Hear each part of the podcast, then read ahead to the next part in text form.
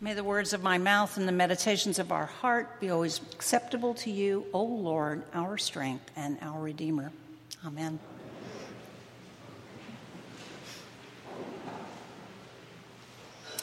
So last Sunday was wonderful with gorgeous flowers, glorious music, incense, all the bells and whistles, and as it should be. It was the Sunday of the resurrection.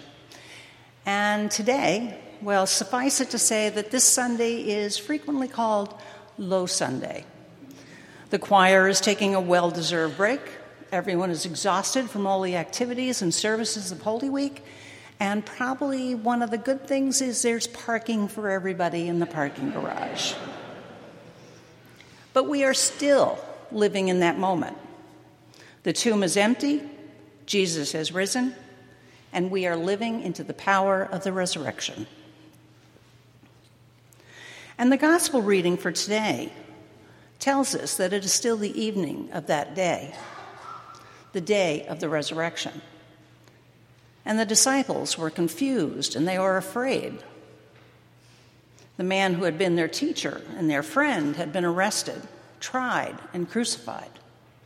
And now his tomb was empty, and they didn't know what it meant. We find them hiding behind closed doors out of fear Though I think if they were going to be arrested, it probably would have happened in the Garden of Gethsemane when they were with Jesus. Remember, Peter was swinging that sword around. I've always found that a very curious detail, but that's a whole other subject for another day. They were hiding behind the walls of that room because they were afraid. They were afraid of the future. They were afraid for their lives. They saw what had happened to Jesus and were afraid of what ha- would happen to them. They were afraid, and fear makes people act in strange ways. They'll behave differently. Some might run away, say things they ordinarily wouldn't say. Others will hide.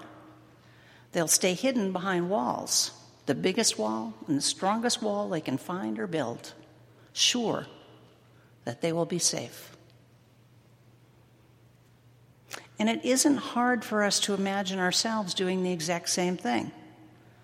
We, like the disciples, often hide behind walls and locked doors, locking ourselves in and others out when we feel threatened or afraid. I traveled to Haiti several years ago uh, to work in the hospital Bernard Mev in Port au Prince. I went on two separate occasions. And as you probably know, Haiti is a country of extreme poverty, and the earthquake just made that poverty just that much worse. On my second visit, I had the chance to drive out to visit a coworker who was living up in an apartment way up in the hills of Port-au-Prince. And driving through the winding streets, avoiding the deep holes and the, the debris that was in the road, we drove up that hill.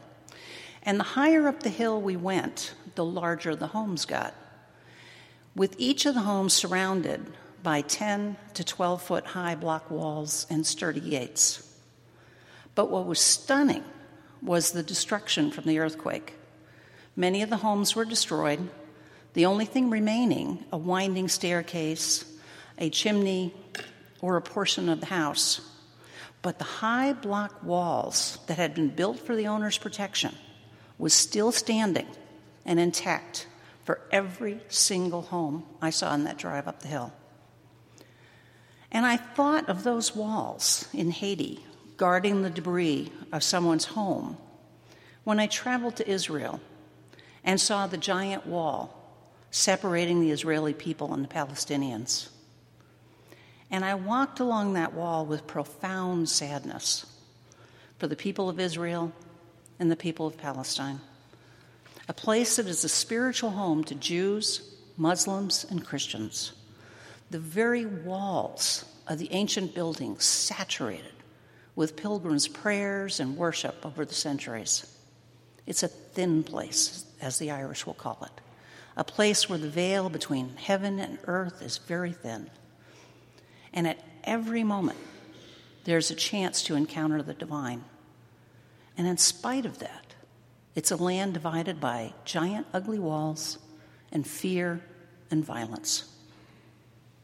And we have our own wall separating us from each other right here in Arizona, too, with constant rhetoric of building it higher and longer. These walls are symbolic of the fear, suspicion, and hostility that separate us one from another. Walls are not only built around us, they're constantly being built within us. I'm not naive. I recognize that there's evil out there. But we can never build walls that are high enough or strong enough to protect ourselves and to keep all of the fears at bay. Our fears, fear of violence, fear of the other. Fear tells us that we must protect ourselves. Fear whispers that the stranger wants to harm us. Fear convinces us to build walls, to lock our doors, to only trust those whom we know. Fear can paralyze us. A writer in the New York Times says this about walls walls are built not for security, but for a sense of security. The, distinct, the distinction is important, as those who commission them know very well. He goes on What a wall satisfies is not so much a material need as a mental one. Walls protect people not from the barbarians, but from anxieties and fears, which can often be more terrible than the worst vandals. In this way, they are built not for those who live outside them, threatening as they may be, but for those who dwell within. In a certain sense, then, what is built is not a wall, but a state of mind. And it is as it was with the disciples. Their fear that had them hiding in that darkened room with the doors locked but Jesus moved through the locked doors and those walls. He doesn't wait to be recognized, he speaks first. Peace be with you. An ordinary greeting. The modern Israeli shalom, the Arab salam. But here, it means also those other words that he spoke to them so often be not afraid. He appears in that locked room of fear he speaks the word that sets them free Peace be with you. And he breathes on them, filling them with the Holy Spirit. The disciples couldn't stay behind those walls any more than Jesus could be contained within his tomb. So he opened the doors and sent them out into a future they couldn't see, to places they didn't know, with the words, As my Father sent me, so I send you to do the work he had given them to do. And Jesus comes to us as Jesus came to those first disciples. The walls we build around ourselves to keep others away and ourselves safe cannot keep him out. He's not stopped by the doors we build, the doors we lock, or the walls we build out of our anxieties and out of our fear. Jesus is always on the other side of whatever wall we build to protect ourselves. Jesus comes as Jesus always comes into our closed communities and into our fearful hearts. He comes speaking peace, shalom, salam, be not afraid. He comes breathing peace into our anxious hearts, the breath of the Holy Spirit. And the risen Jesus is still breathing on us just as his disciples on that evening of that day were sent, Jesus is sending you and me out today. Out those doors to do the work he has given us to do, to love one another as we are so loved. He breathes into us the deep peace of the Holy Spirit, releases us from the fears that haunt us and hold us captive. As my Father sent me, so I send you, speaking and living and doing the gospel of mercy and justice. The tomb is empty. Jesus has risen.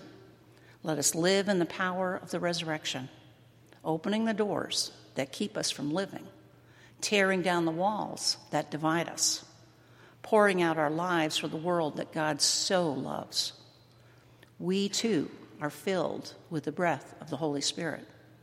Let us breathe peace into those living in fear, welcoming the stranger and those living on the margins. let us love one another as we have been so very loved. Amen.